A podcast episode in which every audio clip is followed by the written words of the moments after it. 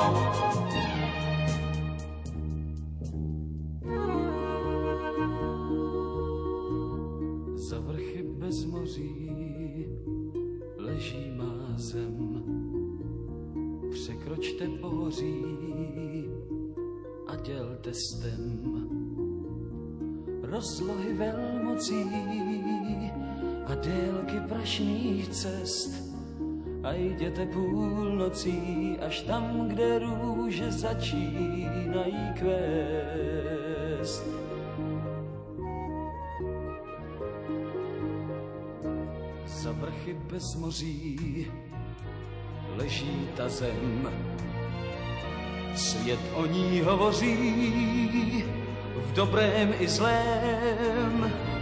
Tam zvony vyzvání a v očích plane zář.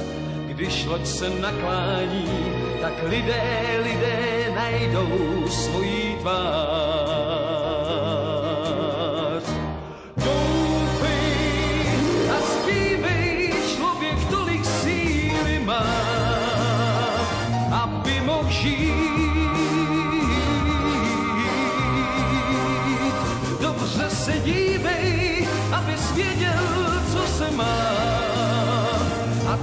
Chceš jít.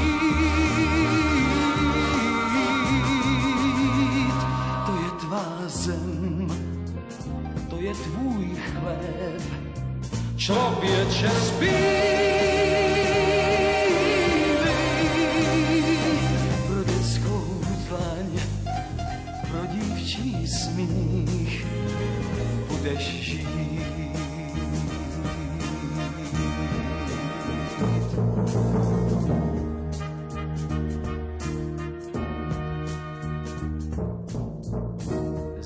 spí. bez moří leží má zem.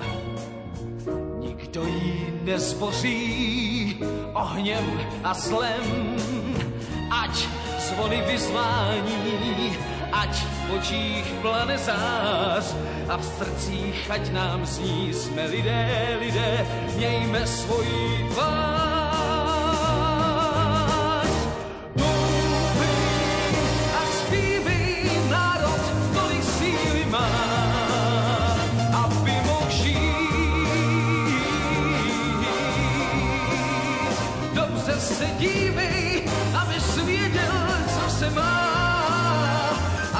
Chceš jít. To je tvá zem, to je tvůj hlas, ti za svým snem, který je v nás. Člověče zbýt.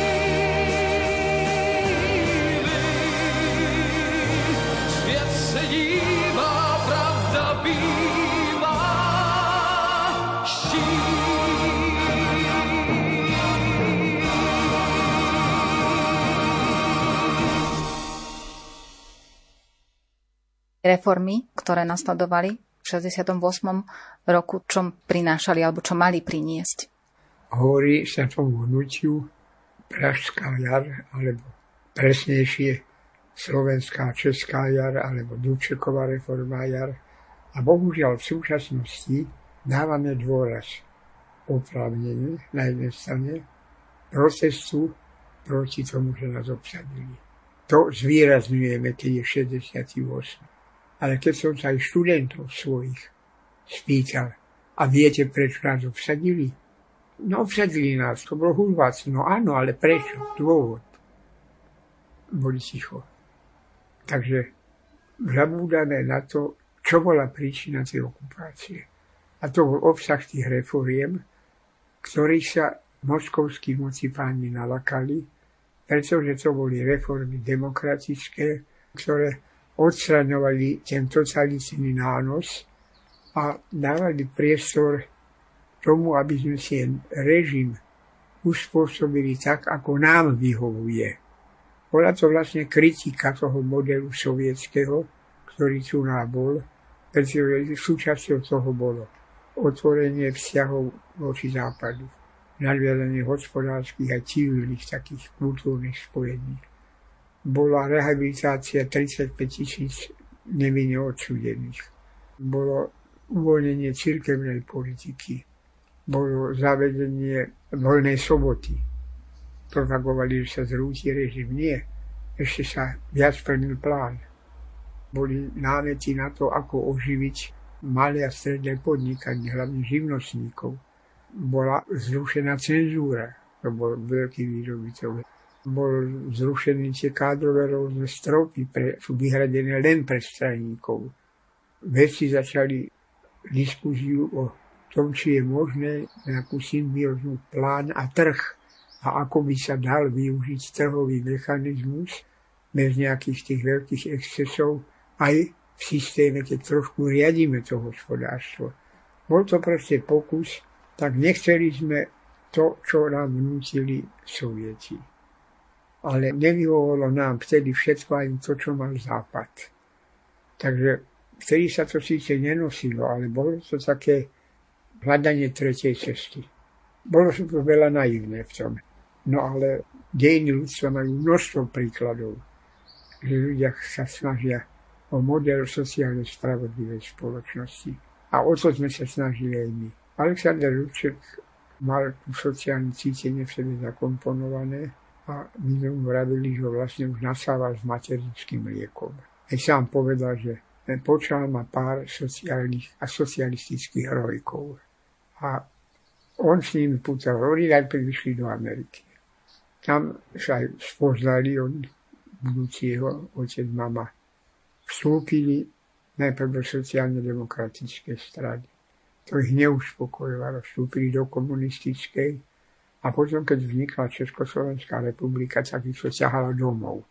Lebo sa hovorilo nová ekonomika, obnova bude sa rozvíjať slobodné Československo. No prišli domov, tu vznikla hospodárska kríza mala 1921. Tak zase boli nespokojní, išli ocestovať spoločnosť na východ. Tam sa odsťahovali akože na trvalo.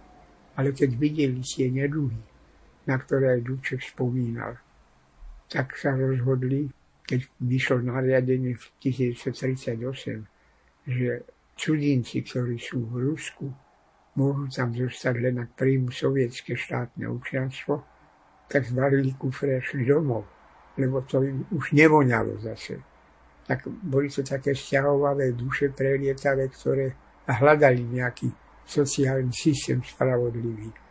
No a Dubček práve v 68. a v tých 60. rokoch videl možnosť rozširovať tú demokraciu a niečo také nastoliť. V súvislosti s akčným programom v apríli 1968 Alexander Dubček vo svojom vystúpení na pléne Ústredného výboru komunistickej strany Československa, ktoré vypracovanie akčného programu prerokovalo a schválilo, konštatoval Podstatné zmeny musia sa uskutočniť v štátoprávnom vyjadrení a zabezpečením princípu rovnoprávnosti Čechov a Slovákov. Súčasné usporiadanie slovenských národných orgánov je zdrojom oprávnenej kritiky. Je potrebné spracovať federatívne usporiadanie nášho štátu. V ústavnom zákone by sa malo jasne vyjadriť, že Slovenská národná rada sa má konštituovať ako zákonodarný orgán a že deľba zákonodárnej kompetencie medzi Národným zhromaždením a Slovenskou národnou radou má zodpovedať zásadám Košického vládneho programu a že ústavný zákon má výslovne stanoviť aj to, že v štátoprávnych otázkach vzťahov Čechov a Slovákov nemôže byť reprezentácia slovenského národa majorizovaná. Bolo to predčasné, no ale vtedy nás ten novotného režim tak hneval, taký bol nemožný, skrivodlivý a my sme chceli ísť aj do Európy, rozvíjať sa. Aj obyvateľ dospelo do istého vyššieho štádia. V samotnej strane už prevládali ľudia, ktorí tam vstúpili po februári 1948. A tí nejaké máchorky, že sa vybuduje komunizmus, to odmietali, oni chceli v realite niečo vidieť. Takže tie reformy oni podporovali a vlastne veľa dobrého sa urobilo. Je pravdou, že niektoré skupiny to už ťahali k obnove toho systému, čo bol za prvej Československej republiky. Ale tak ďaleko sme my ešte nechceli vtedy ísť. My sme hľadali niečo lepšie. Áno, parlamentnú demokraciu buržázneho typu, áno, podnetiteľovú mechanizmu, ale bez sociálnych príkrostí a proste hľadalo sa niečo. Do toho prišiel tej 68. Keď sa akčný program prijal, ktorý bol vlastne takým programom týchto demokratických reform Dubčekových, tak prvý tajomník Mestského výboru komunistickej strany v Moskve sa preslal výrokom, že to je československý vírus a vírus treba zlikvidovať. No a už potom vlastne oni sa nalakali toho, v Polsku vzniklo hnutie pod názvom Celá Polska čeka na svého Dubčeka. Celé Polsko čaká svojho Dubčeka, tak sa Kremel vyplašil. Tak prišiel na návštevu nečakanú a sedel tu dovtedy, keď potom sa nezrútil aj náš systém normalizačný a ich. Mm-hmm. Takže to skončilo. Ale nikto by ich nemal upierať právo v 68. tomu, že chceli sme niečo dobré. A mnohým ľuďom sa polepšilo. A za 8 mesiacov, z ktorých len 5,5 mesiaca bolo vyhradené čiste na reformy lebo to sa nedalo všetko. Dneska robíme reformy koľko rokov a ešte sme nespokojní a furt reformy. Takže ten život je taký, že treba byť v jeho kolobehu a vychádzať v ústretí tomu, čo občan si praje.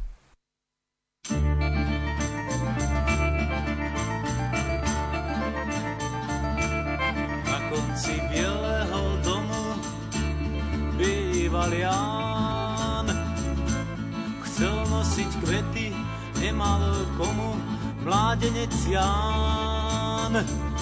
Smutok je večer, ostrý ako nôž a bol s ním Ján. Cez okno vošli pravda a lož, mohol si vybrať Ján. Mohol si vybrať pravdu a lož, slabý Ján. Mohol si vybrať pravdu a lož, váhavý Ján. Mladú, krásnu a vábivú lož videl Ján.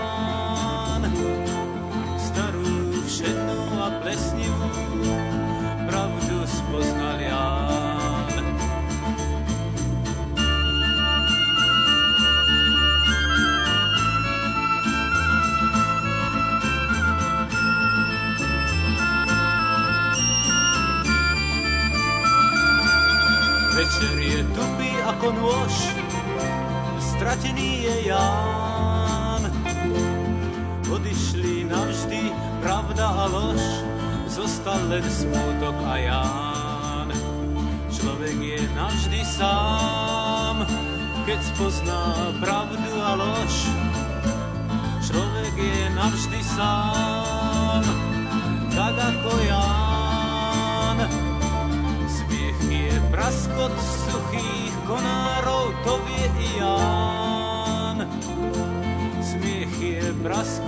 suchých konách.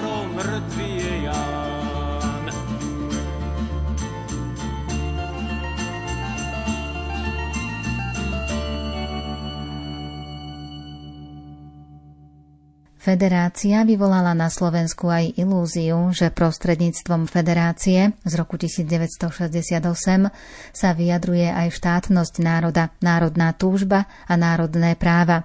V texte ústavného zákona sa uvádza Základom Československej socialistickej republiky je dobrovoľný zväzok rovnoprávnych národných štátov, českého a slovenského národa, založený na práve na seba určenie každého z nich – Hospodárstvo Československej socialistickej republiky je integráciou dvoch národných ekonomík, ekonomiky českej a slovenskej. Československá socialistická republika je federatívny štát dvoch rovnoprávnych bratských národov Čechov a Slovákov. Potom, ako bol Alexander Dubček zbavený funkcií, keď sa stal v apríli 1969 prvým tajomníkom UVKSČ Gustav Husák, začína sa obnovovanie pôvodného centralistického administratívno-direktívneho systému, čo znamenalo aj deformáciu ešte sa len začínajúceho federálneho systému. 4. mája 1969 na pléne UVKSS sa mení stanovisko a konštatuje, že treba posilniť integračné tendencie. Federácia s takými širokými právami národných orgánov, ktoré majú české a slovenské národné orgány, by v prípade, keby politické miesta, predovšetkým naša strana, nesledovala integračné tendencie, mohla mať nebezpečnú tendenciu oddaľovania od seba, oslabovanie štátu. To už bolo ďaleko od reformných snách Alexandra Dubčeka, ktorý sa snažil počúvať ľudí. To bolo devízom Dubčekovej politiky, ako som ho poznal aj potom, keď som bol vo federáli a chodil s ním aj do zahraničia, aj doma na tie návštevy rôzne. Že on potreboval rozhovor s občanom, to bolo ako potreba jeho, jeho celastku, jeho impulzy. To takú príhodu, že raz sme išli, to bolo v decembri 89 na rozhovory do Prahy. Zabol som sa delegácii s nimi. A keď to skončilo, tak hovorí pán Dubček, že ideme pozrieť Černíka. Aj keď potom zaváhal na konci, ale bol s nami s tými šiestimi hôrnymi chlapcami, čo boli na tej Zalkáfatskej Ukrajine izolovaní, nevedia, čo bude s nimi. No, poďme ho pozrieť. Tak dostali adresu, už sa zotvorilo medzi tým. Vystúpime z auta, došli sme do Činžáku, zazvonili, Černík otvorí a hovoria, kde je Sáša? A my sa sa zobzeráme a Dubši nám chýba. Tak sme sa trošku naplašili, naplašili, vyšli sme pre Činžák, nič. Ale v tom Černík hovorí, Vidíte tam tú unibunku, ten dým, čo sa valí z komína? Tam bude, lebo tam sú robotníci, čo opravujú, asfaltujú parku, cestičku. Išli sme tam samozrejme. V strede za stolom rozkladali rukami, ľudia nad ním gestikulovali, debatovali. To bolo jeho život. Ho ťahalo tam, kde sú ľudia a do, vlastne nerobil sa prieskum, taký ako sa teraz robí o politike a o možnostiach, vlastne to získaval rozhovormi od občanov. Overoval si dopad to, čo robil a mnohokrát, keď som s ním bol, tak som vycítil, že vlastne už špekuluje o niečom a púšťa to ako takú lastovičku medzi ľudí, že ako na to budú reagovať, keby sa také alebo také opatrenie prijalo. Takže on bol tak veľmi citové aj vesne spojený s občanom a robil tú politiku pre občana. proč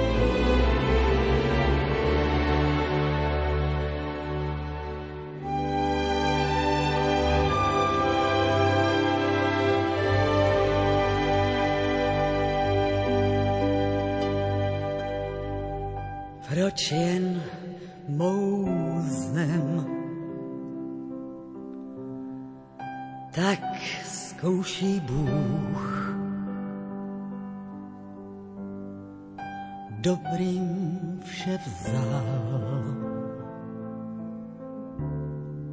a zlým přál sluch. Dal právo lžím a pravdě půst. A nám všem strach a zámek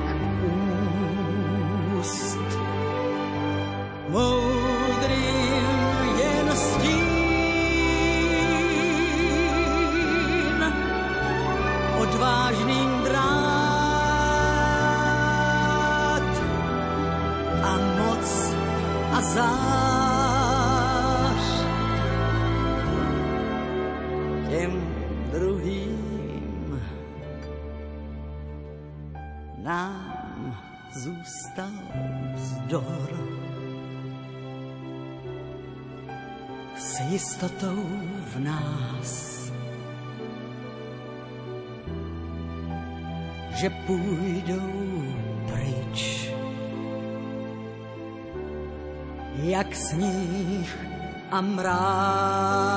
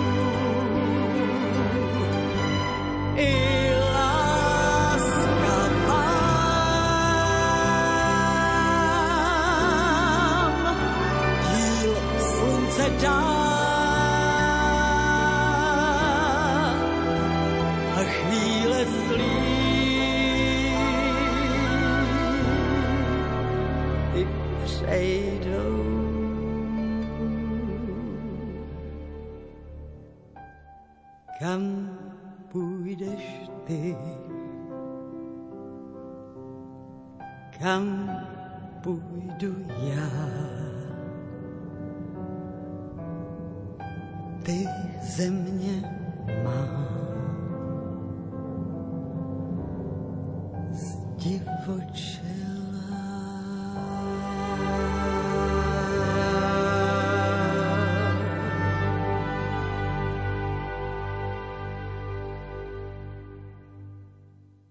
V decembri 1989 Európsky parlament udelil cenu Andreja Sacharova Aleksandrovi Dubčekovi za rok 1989.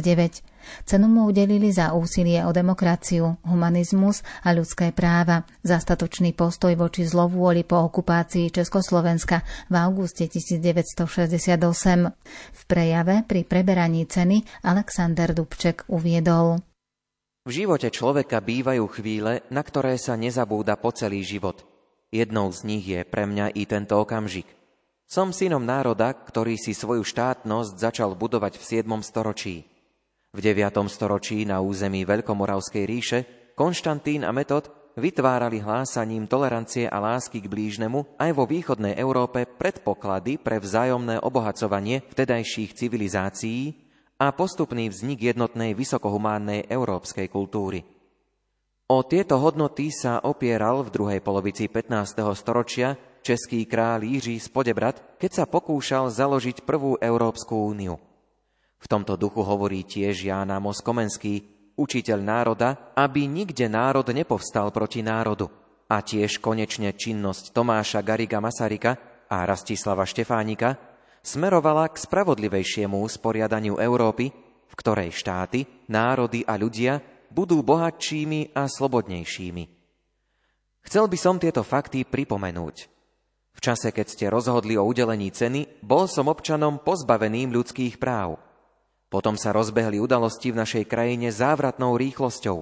Ľud Československa, akoby v snahe dobehnúť všetko zameškané, pripomenul si svoje najlepšie tradície a vzal osud svojej krajiny do vlastných rúk.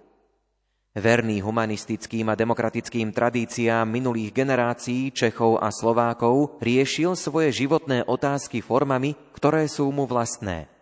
A tak, hoci aj skromným dielom, prispel k dnešnej a budúcej európskej pospolitosti. Preto pri preberaní tejto ceny moja myseľ patrí všetkým tým, ktorí sa pričinili o súčasné obrodné premeny. Naše národy ani v najzložitejších chvíľach svojej existencie sa nikdy neprestali cítiť súčasťou veľkého zápasu ľudstva o slobodu.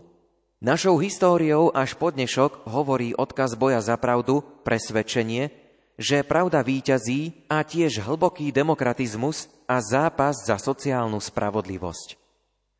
Nedávne premeny v Československu, nachádzajúcom sa v priesečníku vzťahov medzi východom a západom, prispievajú k novej situácii v Európe. Bolo by iste potrebné, aby sme sa teraz všetci spoločne vedeli prepracovať k riešeniu, ktoré by začalo úspešnú etapu koexistencie na našom starom a v histórii tak ťažko skúšanom kontinente, etapu, ktorá by v histórii predstavovala kvalitatívne novú epochu európskej civilizácie. Naše súčasné premeny vytvárajú možnosť, aby československá politika k tomu prispela vlastnými iniciatívami, ktoré by dovolili syntézu záujmov všetkých zainteresovaných európskych krajín. Nadovšetko tiež preukázali, že Európa je živý organizmus, vnútorne spätý spoločnými dejinami a osudmi národov i nádejami nových generácií žiť slobodne a lepšie.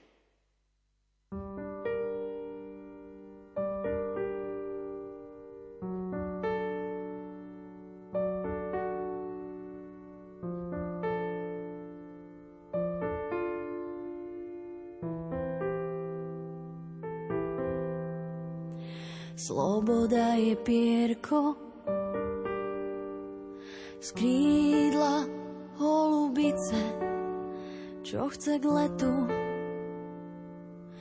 Iba čistý vzduch. Býva len pár krokov, pár krokov od strelnice, preto už má slabý sluch. Ako pierko z krídla holubice letí si a nepadá k tomu letu. Svet jej hrá na bicie a solo chce mať armáda. Ako pierko z krídla holubice si a nepadá k tomu letu. Svet jej hrá na bicie a solo chce mať armáda.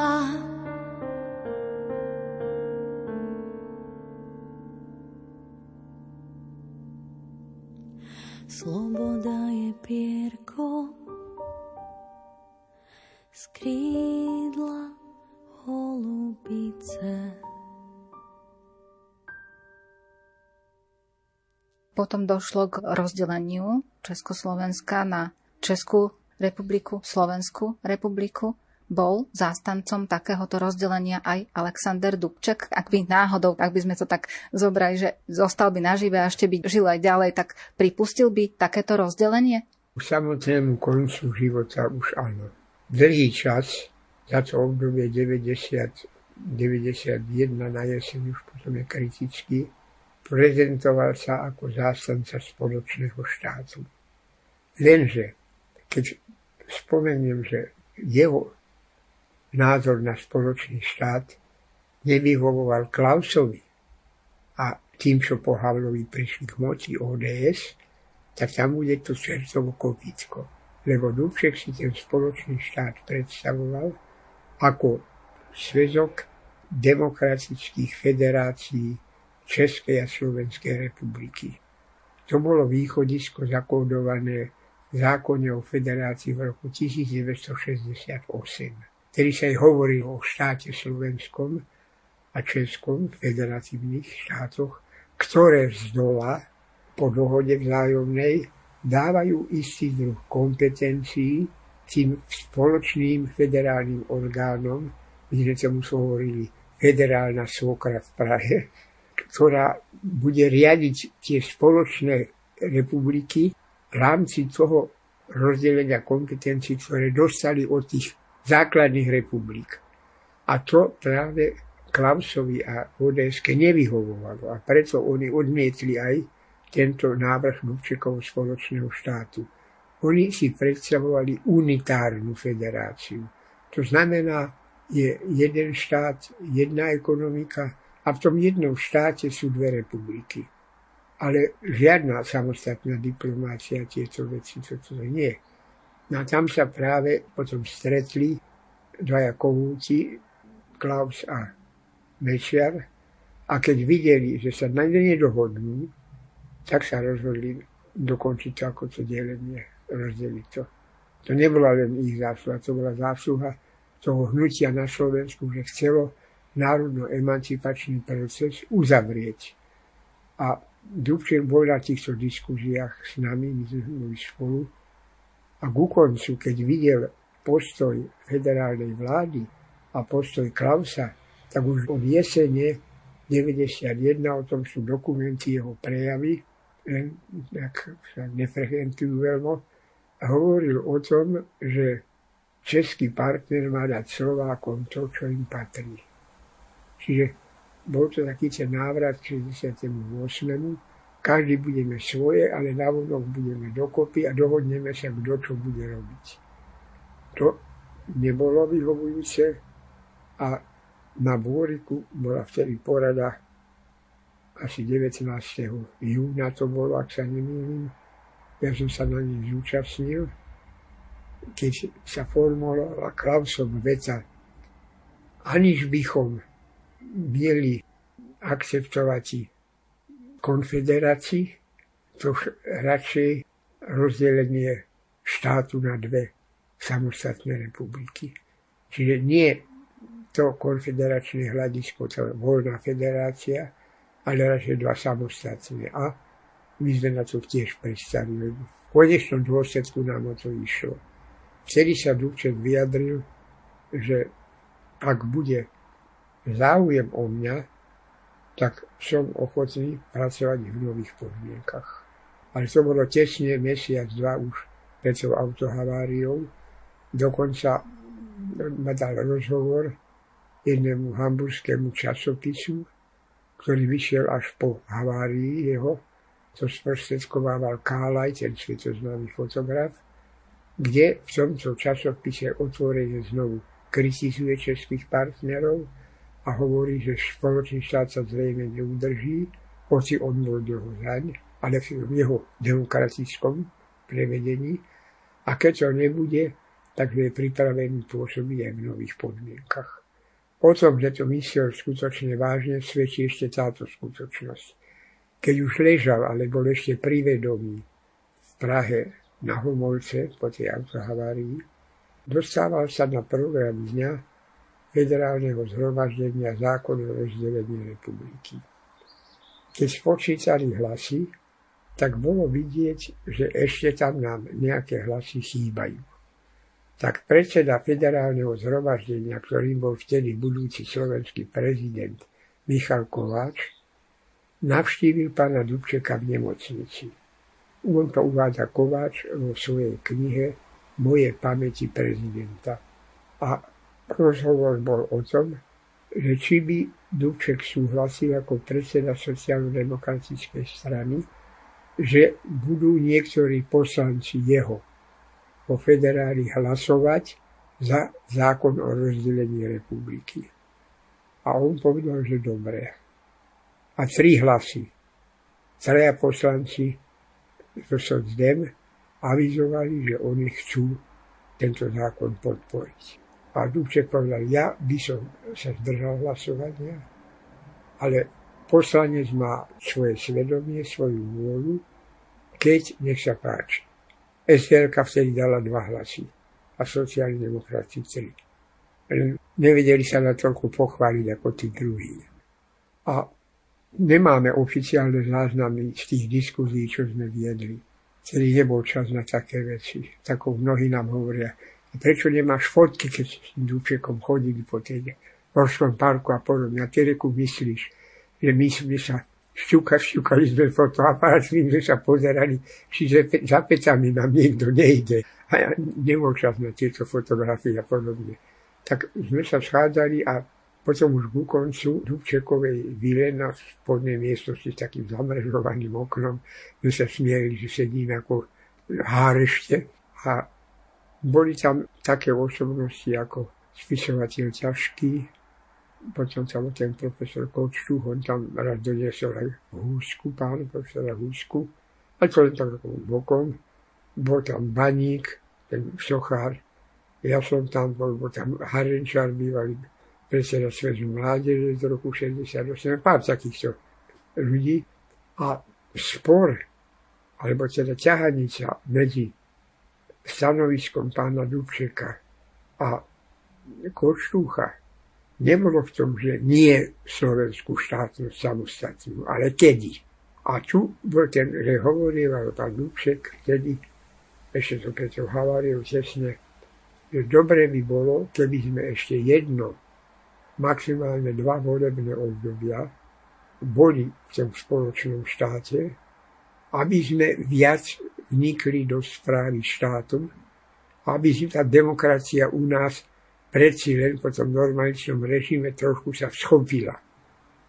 No ale potom, keď vidím, že to nejde, že to speje tak povedal v nových pomeroch a bude mňa záujem, kde ma ja.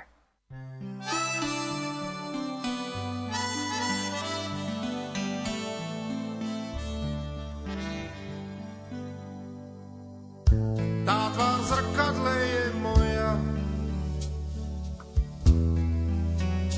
na tom nezmení. Tá tvár v zrkadle je moja a stárne každým holením vysela v nebeskom sklade malých tam pekných pár. Musel som čakať v rade, na svoju vlastnú tvár.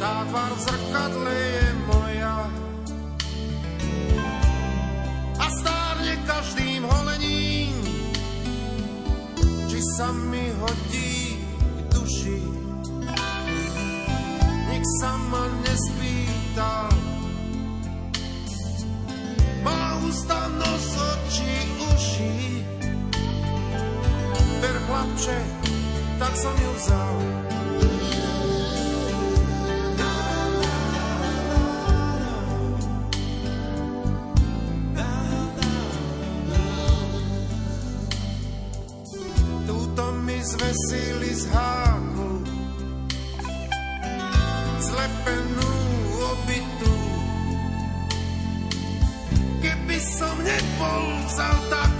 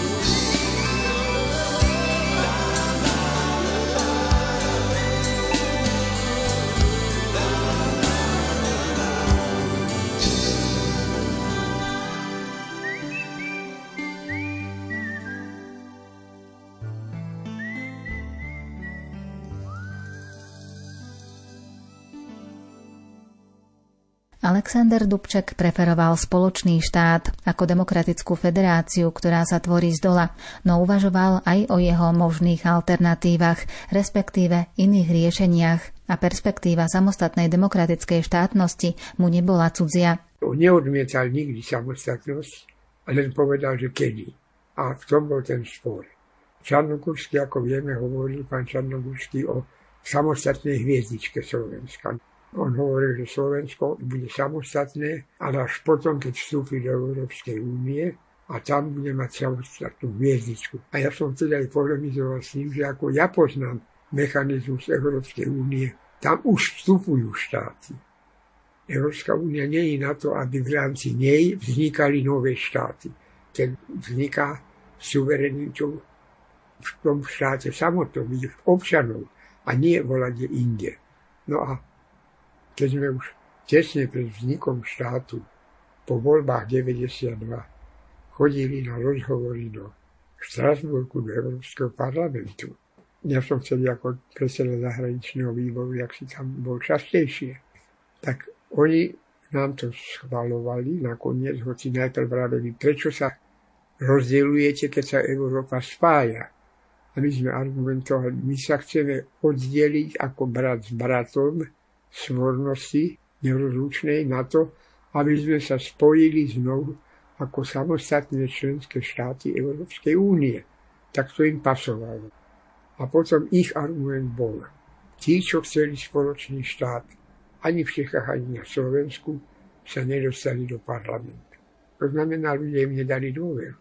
Druhá vec, není sú žiadne procesy politických strán alebo občianských združení, proti vzniku suverénneho slovenského štátu demokratického. To znamená, že ľudia buď s tým súhlasia, no nesúhlasia, aspoň mu je to prašťak úvod, že nejde procesovať, že to nechce. Tak to boli ich pohľady, ktoré naši politici ani doteraz niektorí nechcú brať veľmi na vedomie. A furt o nejakom referendu, že malo byť.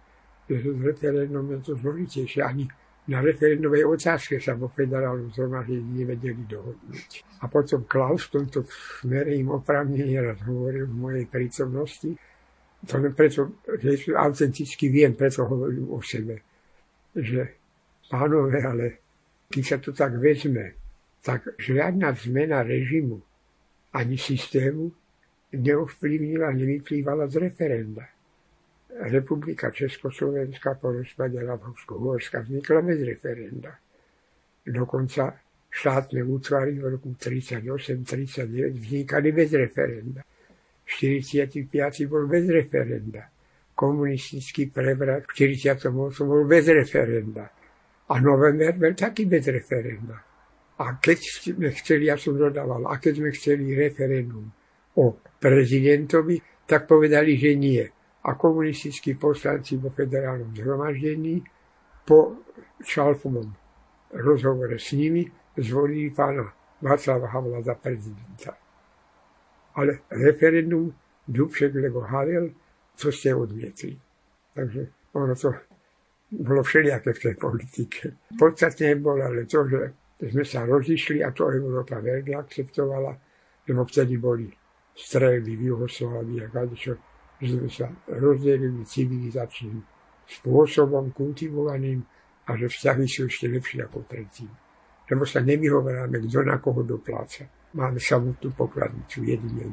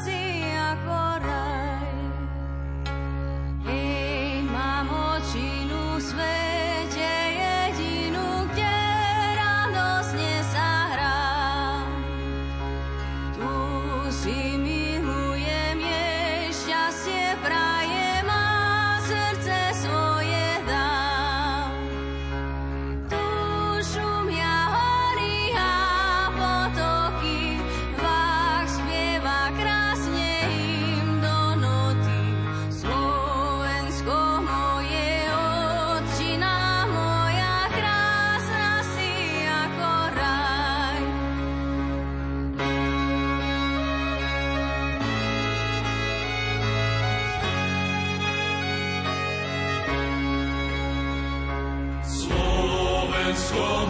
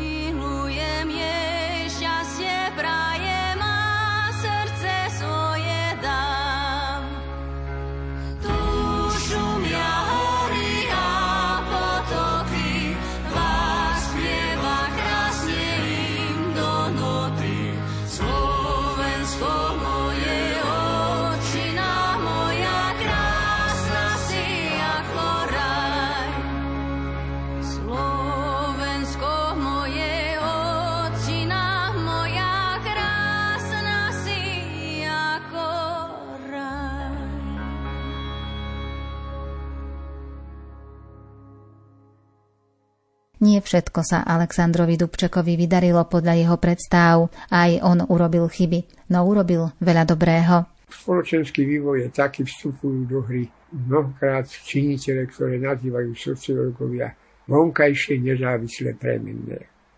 Že proste ten jav v svojej podstate smeruje istým spôsobom, sa vyvíja, ale tie vonkajšie javy nezávislé premenné sú silnejšie a modifikujú pohyb toho vnútorného javu, koľkokrát sa už Slováci usilovali o národnú emancipačný proces uzavrieť svojou štátnosťou.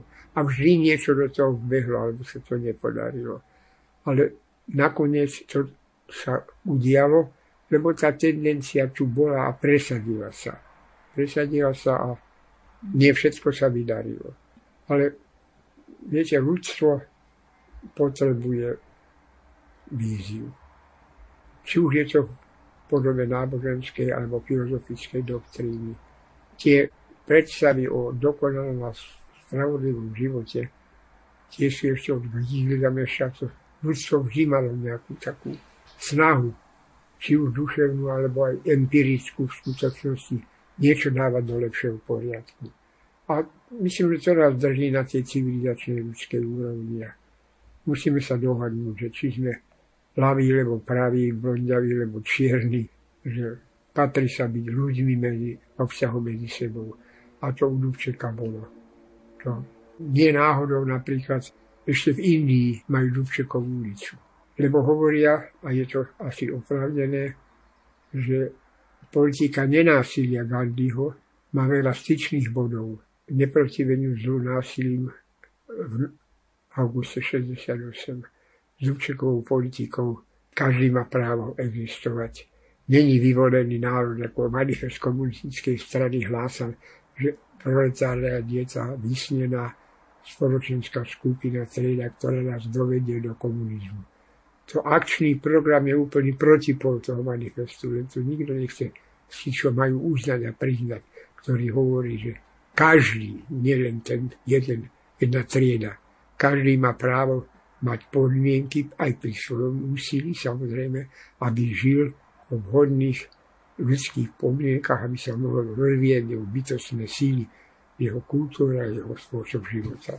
A novembrom ten prejav v Boloni pán Dubček končil heslom za novú koalíciu života. Takže mal tú víziu v sebe. A toto si ešte aj vy pripomínate tak v súčasnosti, keď spomínate na Alexandra Dubčeka? Samozrejme, samozrejme, že áno, aj v tých publikáciách, čo som vytvoril, čo napísal. A samozrejme, že o tom sme vždy hovorili aj v našich akciách, keď bola spoločnosť Alexandra Dubčeka. Mávali sme rôzne konferencie, semináre, mali sme prácu s mládežou ako retorika Dubčekova, tam dávali témy, čo študenti si stredných škôl brali, naučili sa to, alebo svoj názor napísali. V tomto duchu sme ich viedli stále. Len je čoraz menší záujem o tieto veci. Bohužiaľ, ten generačný zlom je veľmi silne viditeľný oproti našej generácii, že my sme viacej presadzovali byť niekým a teraz sa viac presadzuje mať niečo byť alebo mať. Ste človek s plne rozvinutými danostami civilizačnými, alebo ste nespracný konzument, ktorý by už najradšej do kosmosa presídlil a chce mať veľa majetku a podobne. Tá diferenciácia sociálna je veľmi ostrá. A tu mal Dubček memento v 91. jednom prejave mládeži, že ešte len končí antagonizmus alebo nepriateľstvo, bipolarita medzi východom a západom, to vtedy dohasínal spor kapitalizmus, východ, socializmus a už sa objavuje nové protirečenie medzi vyspelým severom a chudobným juhom. A už ho tu máme. Ten juh je ozaj chudobný. Katastrofy, horedovu, migrácia. A my často sa No, svet je na pokraji reorganizácie.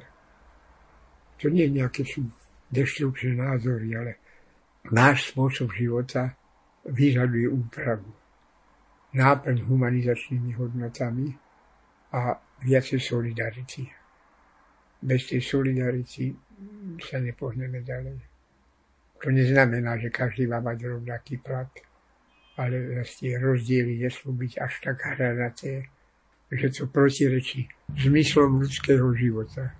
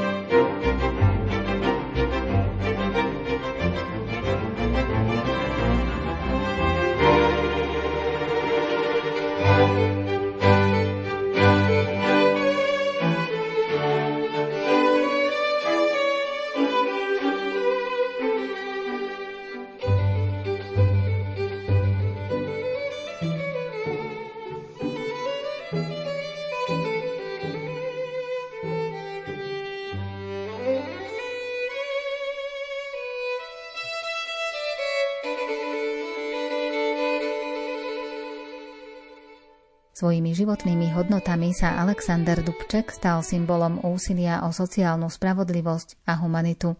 O svoje spomienky na túto osobnosť sa s nami podelil historik profesor Ivan Laluha. Zaznela hudba pod na výberu Diany Rauchovej. Citácie z prejavov i dokumentov interpretoval Ondrej Rosík.